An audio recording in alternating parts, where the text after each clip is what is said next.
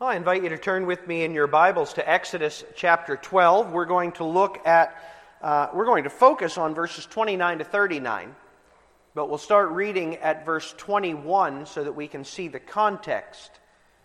Now, looking at the broader context, Israel is still in Egypt at this point.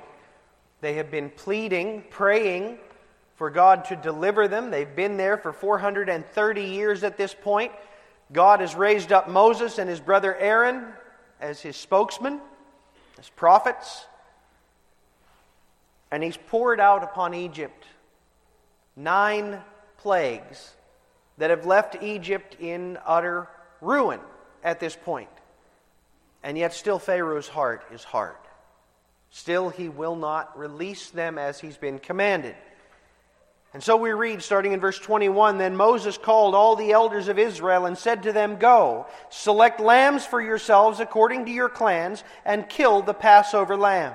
Take a bunch of hyssop and dip it in the blood that is in the basin, and touch the lintel and the two doorposts with the blood that is in the basin. None of you shall go out of the door of his house until the morning. For the Lord will pass through to strike the Egyptians and when he sees the blood on the lintel and on the two doorposts, the Lord will pass over the door and will not allow the destroyer to enter your houses to strike you. You shall observe this rite as a statute for you and for your sons forever. And when you come to the land that the Lord will give you, as he has promised, you shall keep this service. And when your children say to you, What do you mean by this service? you shall say, It is the sacrifice of the Lord's Passover. For he passed over the houses of the people of Israel in Egypt when he struck the Egyptians, but spared our houses. And the people bowed their heads and worshipped. Then the people of Israel went and did so. As the Lord had commanded Moses and Aaron, so they did. At midnight, the Lord struck down all the firstborn in the land of Egypt, from the firstborn of Pharaoh, who sat on his throne, to the firstborn of the captive, who was in the dungeon, and all the firstborn of the livestock. And Pharaoh rose up in the night, he and all his servants and all the Egyptians, and there was a great cry in Egypt, for there was not a house where someone was not dead.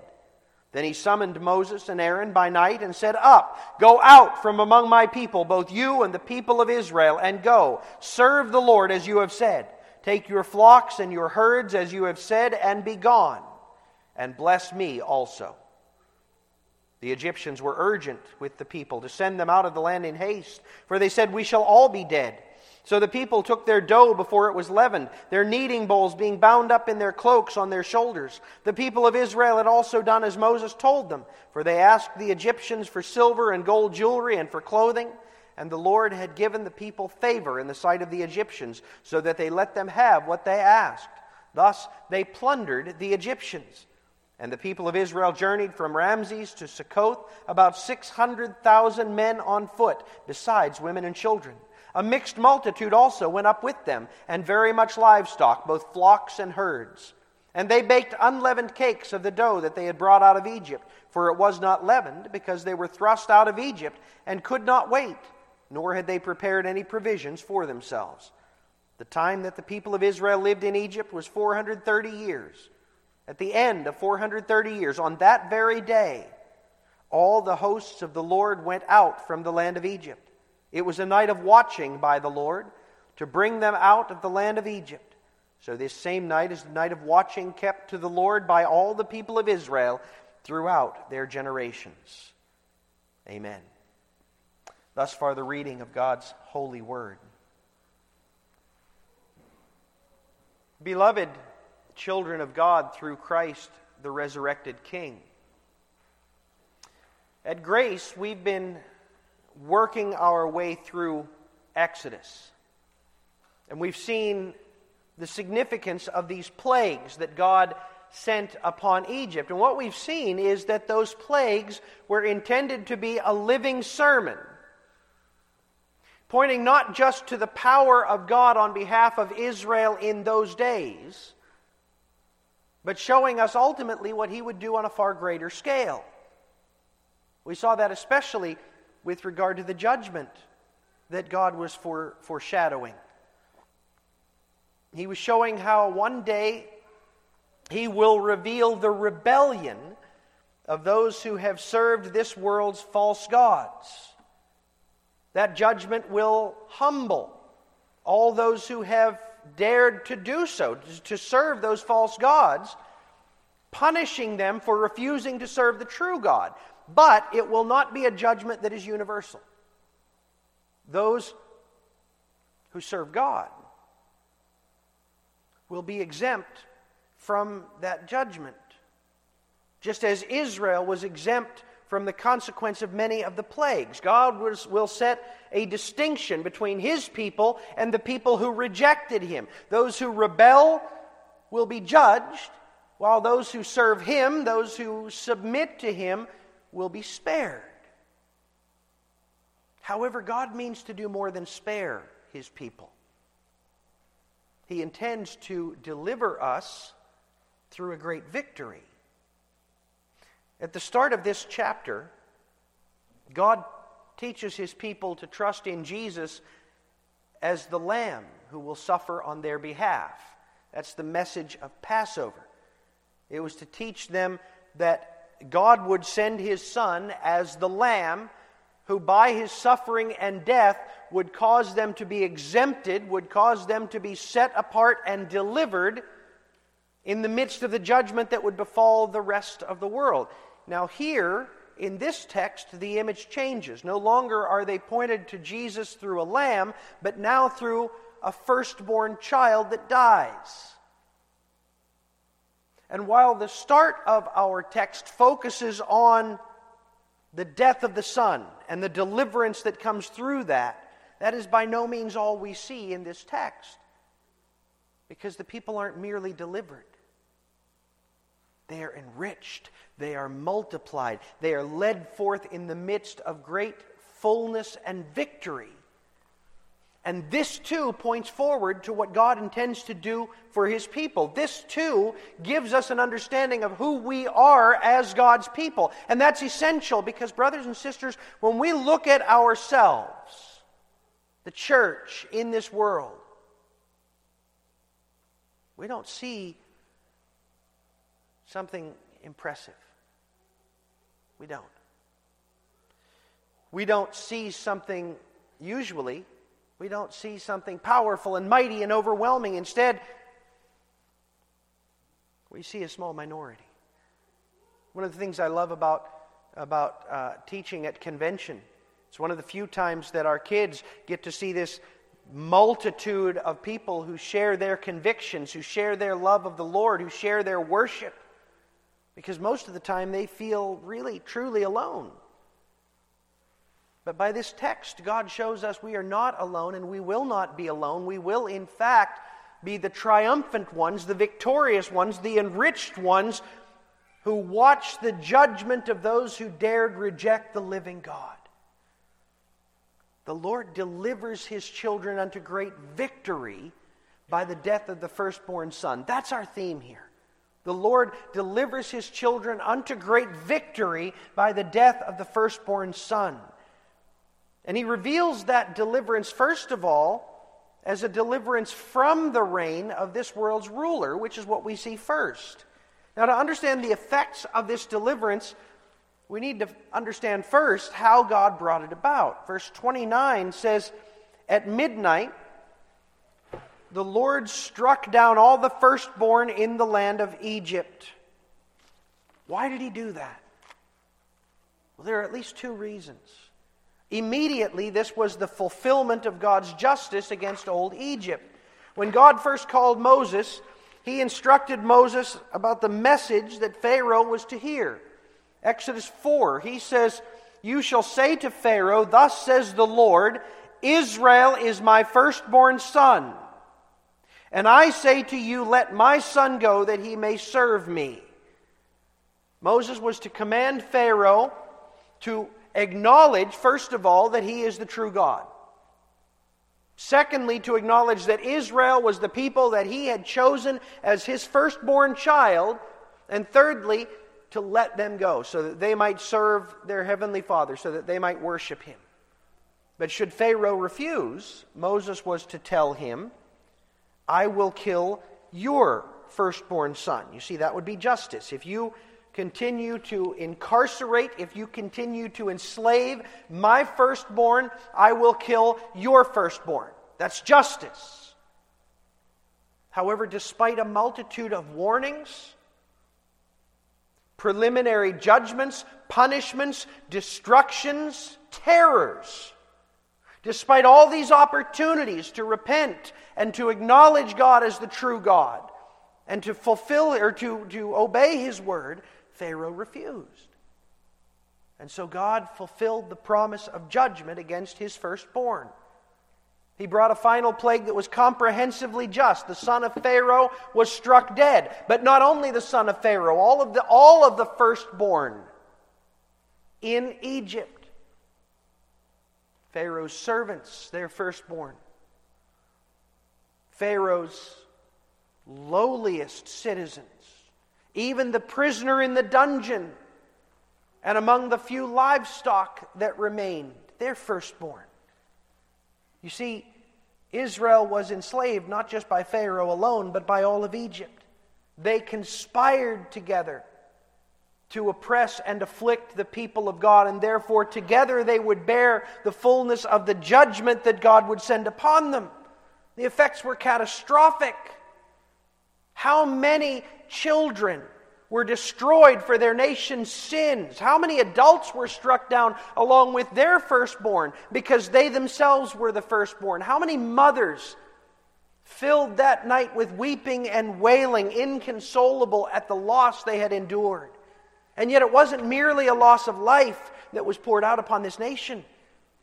You see, in those ancient cultures, the firstborn son in particular was regarded as exceptionally special. They generally received a special blessing and special privileges from their parents. They were given a double portion of the inheritance. They were regarded as the leaders of their siblings. And why?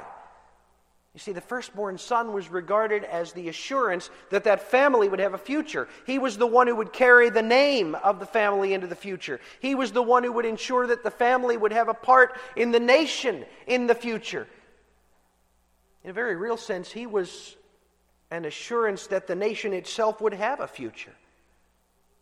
So, by destroying their firstborn, God was telling Egypt, because of your hard hearted rebellion, because of your insistence on rejecting me and rebelling against me, I am threatening, I am endangering, I am calling into question the viability of the future of your entire nation. Your future is cut off. Your name is cut off. Your reputation, your honor are done because you rejected the true and living king. Israel, however, was spared. Were they spared because their uh, submission to God was perfect, because their righteousness was. No. If you recall your own readings from Exodus when Moses or when, when Pharaoh began pushing back against Moses, they begged Moses to stop, to just leave well enough alone, to not poke the bear. Their obedience was, was not flawless, but they were spared because of another firstborn son who would perish for them. That other son, who also was the lamb, he was the greater firstborn son. The one called in Colossians 1, verse 15 the image of the invisible God, the firstborn of all creation. That son would suffer and die instead of Israel. And then he would arise from the grave, the firstborn from the dead. In that son's death and in his triumph over the grave, that greater son would deliver fully Israel and all who would ever be a part of Israel. He would deliver us first from the reign of this world's rulers. You see, Pharaoh wasn't merely a wicked king. He was that. But that wasn't the only significance of Pharaoh. Pharaoh was representative of what Ephesians 6, verse 12 describes as the rulers, the authorities, the cosmic powers over this present darkness, the spiritual forces of evil in the heavenly places. These are the powers that fight against all who would serve God. These are the powers that enslave all of the descendants of Adam. These are the enemy led by Satan himself, represented by Pharaoh's throne. In the death of the firstborn, Pharaoh was defeated, wasn't he? What did he do? The last time he had seen Moses, he said, The next time you see my face, you will die. But suddenly he changes his tune. In the middle of the night, he calls, or calls Moses, calls Aaron, says, Go, leave, take your people, do what you've said, take all your livestock, all your possessions. I don't care, just do it. Go. Exactly as you have asked. He is submitting, unconditional surrender. He acknowledges the sovereignty of Israel's God, and that's significant because Pharaoh was regarded as the living manifestation of one of Egypt's chief gods.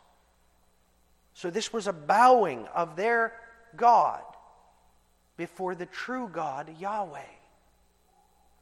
And that's significant. That is significant because it foreshadows what is coming. Again, Pharaoh represents those rulers, those authorities, those cosmic powers. The death of the firstborn in Egypt points to the death of the greater firstborn son, the firstborn over all the creation, the one whose death would defeat, would defeat not just Pharaoh, but all of the rulers and authorities of this world. Of that greater firstborn son, we heard in our assurance of pardon, Hebrews 2. Since, therefore, the children share in flesh and blood, he himself likewise partook of the same, that through death he might destroy the one who has the power of death, that is the devil. And 1500 years later, it would come to pass. When Jesus died on the cross, he died.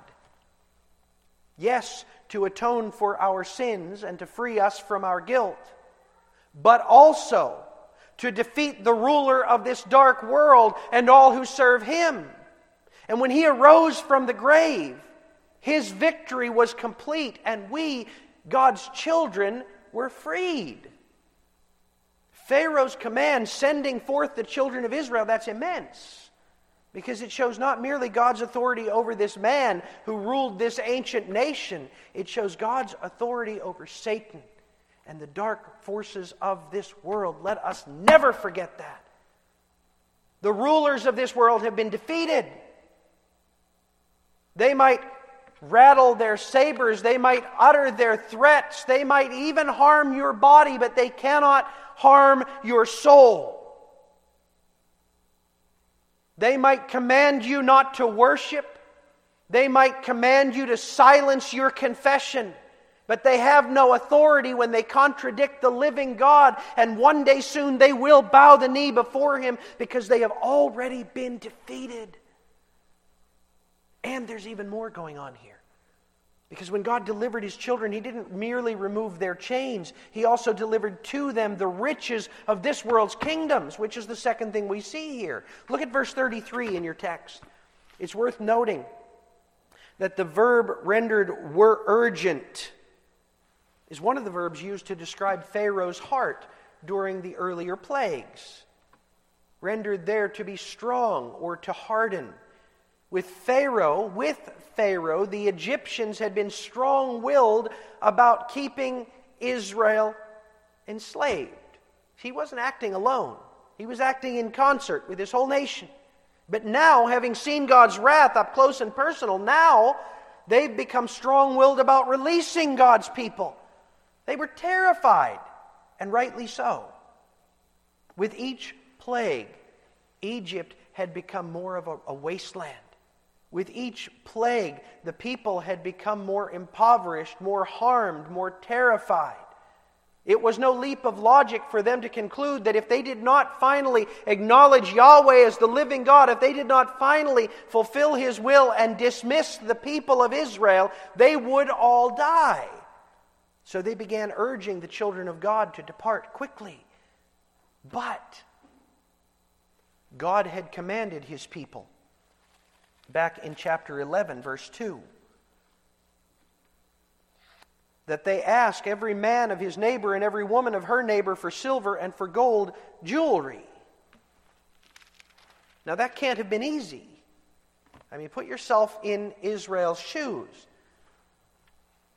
We're not sure from the text whether they were to do this before or after the 10th plague, but even if it was before, their land had been utterly ruined. Every one of their crops had been shredded, destroyed, eaten, annihilated. Almost all of their livestock were dead. Many of them had died or been grievously wounded. Their land was a wasteland. They had no idea what they were going to eat in the coming season. And now, here come these slaves, whose God was responsible for all of it, saying, Can we have your gold and your silver and perhaps your finest clothes? Was not all of this enough? Now you want also our riches. Now you want to take the stuff that we were going to use to pay for our food. Really? Surely they had to expect the people to push back. But God commanded it. And so Israel did it. They went, they asked. And verse 36 amazingly, the Lord had given the people favor in the sight of the Egyptians, so they let them have what they asked. Only the true God could so transform the hearts of the Egyptians that they would recognize this is just, this is right, here's all our riches. And so we read they plundered the Egyptians. Again, this is not merely an interesting bit of historical trivia. In having his people plunder the Egyptians, God was showing what was to come.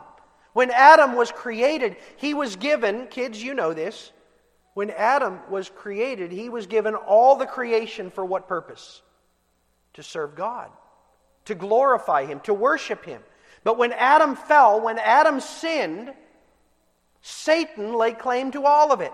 An unrighteous claim, but right or wrong, Satan led mankind and has led mankind to use the riches of this world for evil. They use what God intended for glorifying Him to glorify themselves. They take what God made and use it to portray false gods. They take what was given by the living God, the one true God, and they use it to serve Satan who rebelled against God. This world and its kingdoms have taken captive the creation that God formed for His glory. But here God is showing that misuse of the creation soon will end. The world and its riches will be restored to the people of God, and they will use it how? Well, how did Egypt, or Israel use these riches plundered from Egypt? Very soon they would be out in the wilderness, and God would command them to donate their gold, to donate their silver, to donate their fine linen, so that they could build a tabernacle that would display the glories of heaven that would allow the people to worship God who dwelt in their midst. They were taking the riches of these unrighteous and ungodly people and using them once more to serve and to glorify God. And what we see there is a foreshadowing of what soon is to come. We were called to worship with Isaiah 60, which reminds us that very soon the nations will come to your light, the kings of the earth to the brightness of your rising. And a little further beyond that, we're told that one day soon you shall see and be radiant. Your heart shall thrill and exult, because the abundance of the sea shall be turned to you. The wealth of the nations shall come to you. A multitude of camels shall cover you, young camels of Midian and Ephah, and those of Sheba shall come. They shall bring gold and frankincense. They shall bring good news and the praises of the Lord. In other words, all of the riches, all of the glory, all of the might of this world will come to you, and you will use it to glorify God as it was intended. That's coming. We don't yet see it, but we know that it's coming. Now, my friends, this is not the main point of this verse, but it's worth noting, or of this text, but it's worth noting. Those riches will come so that you can use them to glorify God. When, when God sent Israel out into the wilderness and He commanded them to build that tabernacle, He wasn't commanding them to pick up a whole bunch of new skills they had never used. Remember, they were craftsmen. They were slaves, but they were craftsmen in Egypt. They were used to building, sewing, constructing, molding, shaping, forming. All those skills that they picked up during their time of slavery, they were going to use now out in the wilderness to build this glorious tabernacle that would honor God. Today, you live in the midst of a world filled with unrighteousness, filled with sinners and rebellion. And you use these talents that God's given you, these skills, you refine them, you build them. To what end? Sometimes we wonder, right? You work on that car and you know that eventually that car is going to break again. You work on that house and you know that pretty soon that house is going to need to be fixed again. To what end are we using all of these gifts, all of these skills? Well, you know what? 1 Corinthians 15, verse 58 says that your labor in the Lord is not in vain. The skills that you develop here, the talents that you grow and refine in this life, God is going to use in eternity when He brings all of the riches of this creation and sets them in your lap, and you're going to use all of those skills, all of those abilities, all of those gifts in ways that glorify God with the creation that has been returned to you. Your labor as Christians in this life, it's not in vain. And it's not merely a wasting of time, but it will follow you into eternity because God will deliver to you the riches of this world's kingdom. And there's one more thing that we need to see from this text. Verses 37 through 39 describe the actual going forth of Israel out of Egypt. And look at what it shows us. Verse 37 says, This group that entered Egypt, 70 people, an extended family. They departed from the land 600,000 men strong. 600,000 men, plus their wives, plus their children. An immense multitude, nor were they alone. Because verse 38 tells us a mixed multitude also went up with them. These were the Egyptians who not only finally acknowledged that Yahweh is the true God, but who began to trust him, who said, We need to serve this God, we need to be part of his people. These were the other slaves who weren't of Israel, who became part of Israel. These were the people who joined the Israelites. How many were there? We're not told. But a very conservative estimate would be 1.5 million, and probably as much as double that and along with them much livestock with, with which they would serve the Lord, from which they would bring sacrifices of worship to serve the Creator of the world. Brothers and sisters, do not miss the glorious message of those final texts. In the death of his firstborn son, God delivered his people to serve the creator of this world. That's why Israel departed from Egypt.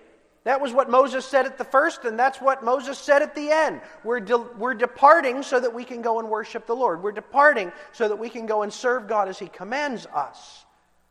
So you understand that this Exodus story, it's not merely a screed against slavery or oppression or dictatorial world governments. No. It's a demonstration that God is going to bring his people out from all of the oppression we know in this world so that we can serve him fully and wholeheartedly as the creator, as the redeemer, as the king. That means that Jesus didn't die merely to free you from eternal discomfort. To be sure, he died on the cross to pay our debt so that we wouldn't have to. But that wasn't all. Jesus died and rose again so that you could be restored to God. So that you could be cleansed from your sin, so that you could be made holy and perfect and pure, so that you could fulfill the calling for which you were made, which is the calling to serve God, to glorify God, to worship God in all of life for all of eternity. Jesus died and rose again so that you could serve with every fiber of your being the Lord our God. He delivered us already. You have already been delivered from sin. You have already been delivered from the chains that once held you captive, such that you could not not sin. Now you can not sin. And more each day, you're learning to live a life of holiness rather than defilement, a life of righteousness rather than rebellion. But He's given you a future too. Very soon, we don't know when, but very soon, Jesus is going to return and He's going to cleanse this whole world of everything stained by sin. And He's going to entrust it to you who will have been perfected from every sin, from every sinful tendency, and you will serve God with a fullness and a wholeness and a glory and a joy that you can't even begin to fathom right now. The victory's already been won. We await only the time ordained by the Lord. And that return will be sudden. When they left the land of Egypt, they didn't have time for their dough to rise. They didn't have time to bake provisions. All of a sudden, they were told, Up, arise, leave. And they left. And so shall that day be. We'll be going about our business. We'll be working about the house. All of a sudden, the trumpet will sound, Christ will return, the dead will arise, the judgment will occur. It will happen so quickly, our, our heads will spin. And what that means is that we need to be ready now. There's not going to be a big announcement. There's not going to be a warning. You have two weeks left until. No. Suddenly the moment will come, the day will dawn. And so you need to be ready to go today. And that means trusting Christ. That means trusting Christ for your salvation. That means serving Christ with all of the opportunities He gives. That means using all of your talents to honor the Lord Jesus Christ. That means studying this word so that you can understand how to live now and unto eternity. That means preparing for the Exodus even this day. And having done so, having begun your preparations, brothers and sisters, rejoice for Jesus Christ, the firstborn Son, has died and risen for you. In him, your deliverance is assured, and there is nothing greater for us than to sing his praises and eagerly to await his return. Amen. Let's pray. Father, you have provided for us a victory that is infinitely greater than anything this world has known. May you be glorified through us as we learn to trust in you, as we prepare our hearts, our minds, our very lives to serve you in eternity. And Lord, help us to live in the light of the victory that Christ has obtained, eagerly awaiting that exodus that is coming for us when the trump sounds and Christ descends. Father, we pray this all in Jesus' name. Amen.